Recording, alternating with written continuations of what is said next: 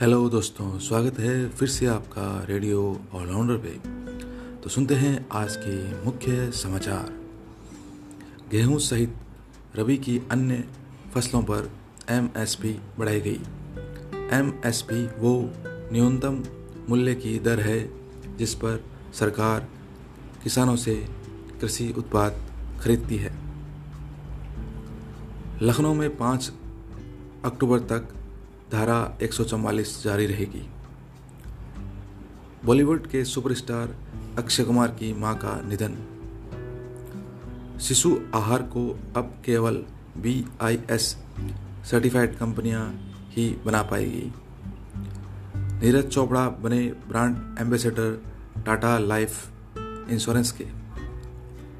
25 सितंबर को यूएन की महासभा को संबोधित करेंगे माननीय प्रधानमंत्री Narendra Modi.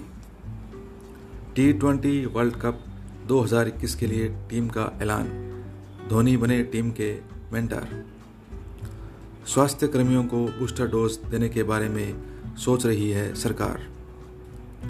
कोरोना के लगभग तैयलीस हज़ार नए केस आए। अब पाकिस्तान में फीमेल टीचर्स को जींस व टाइट कपड़े नहीं पहन सकती। हो रहा है तालिबान का असर। असम में दो नावों की भीषण टक्कर। नाव में 120 लोग सवार थे। कई लोगों की मौत की आशंका। दुर्घटना जोरहाट के पास ब्रह्मपुत्र नदी में हुई। नावें माजुले की तरफ़ से आ जा रही थी। टेक्सटाइल इंडस्ट्री को बढ़ावा देने के लिए नए पैकेजेस की घोषणा।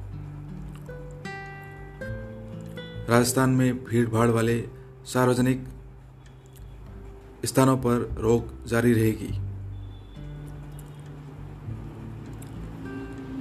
पीएनबी ने बैंक में मर्ज हुए बैंकों के खाताधारकों को नई चेकबुक एक अक्टूबर से पहले लेने को कहा।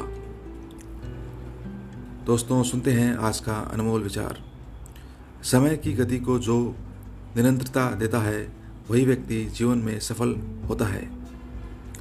धन्यवाद दोस्तों, सुनने के लिए।